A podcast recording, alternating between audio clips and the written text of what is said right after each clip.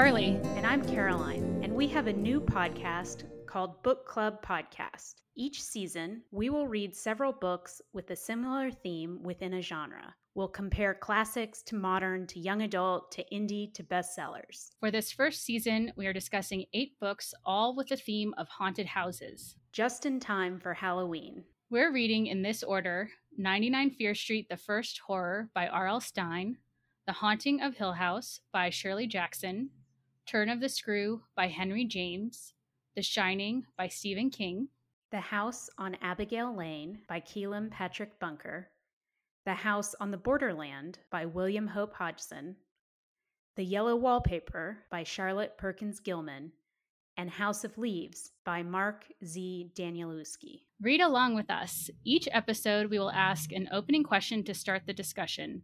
Send us your thoughts about the books we read and recommendations for future books. Join the book club. Send us your thoughts on the books we read, the discussion we have, the horror genre, and the haunted house theme.